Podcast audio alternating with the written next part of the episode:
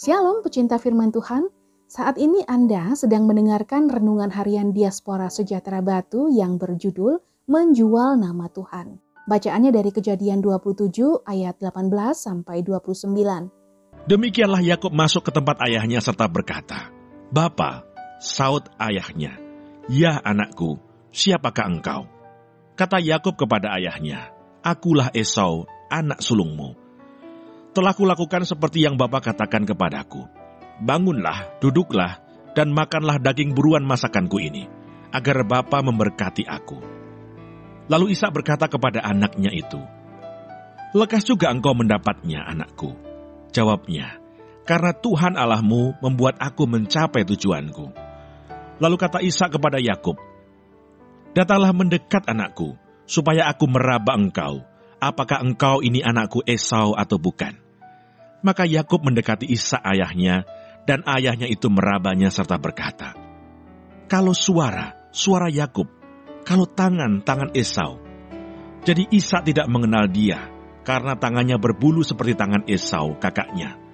Isa hendak memberkati dia, tetapi ia masih bertanya, Benarkah engkau ini anakku, Esau? Jawabnya, Ya.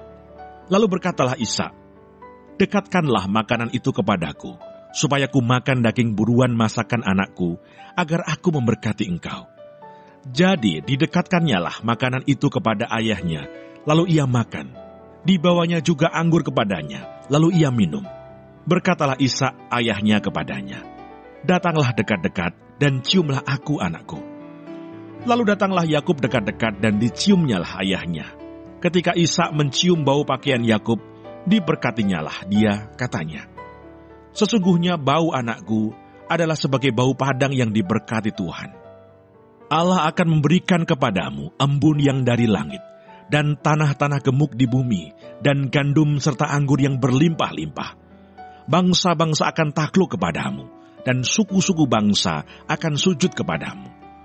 Jadilah tuan atas saudara-saudaramu, dan anak-anak ibumu akan sujud kepadamu Siapa yang mengutuk engkau, terkutuklah ia.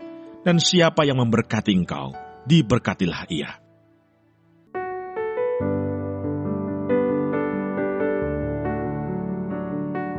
Lalu Ishak berkata kepada anaknya itu, Lekas juga engkau mendapatnya anakku, jawabnya, karena Tuhan Allahmu membuat aku mencapai tujuanku. Kejadian 27 ayat 20.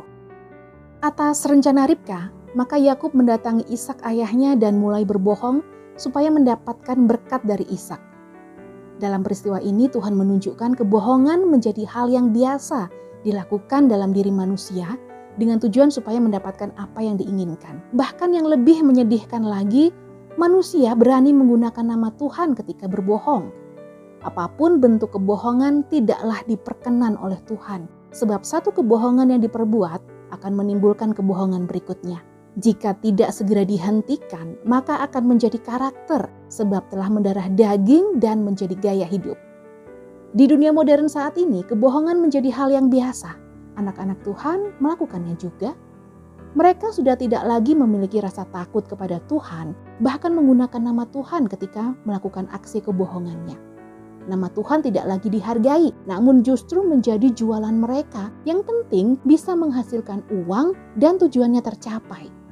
Harus diakui, banyak orang yang menyatakan dirinya sebagai anak Tuhan, tetapi sesungguhnya mereka menjadi ateis praktis dan bahkan berani menginjak-injak serta melecehkan Tuhan.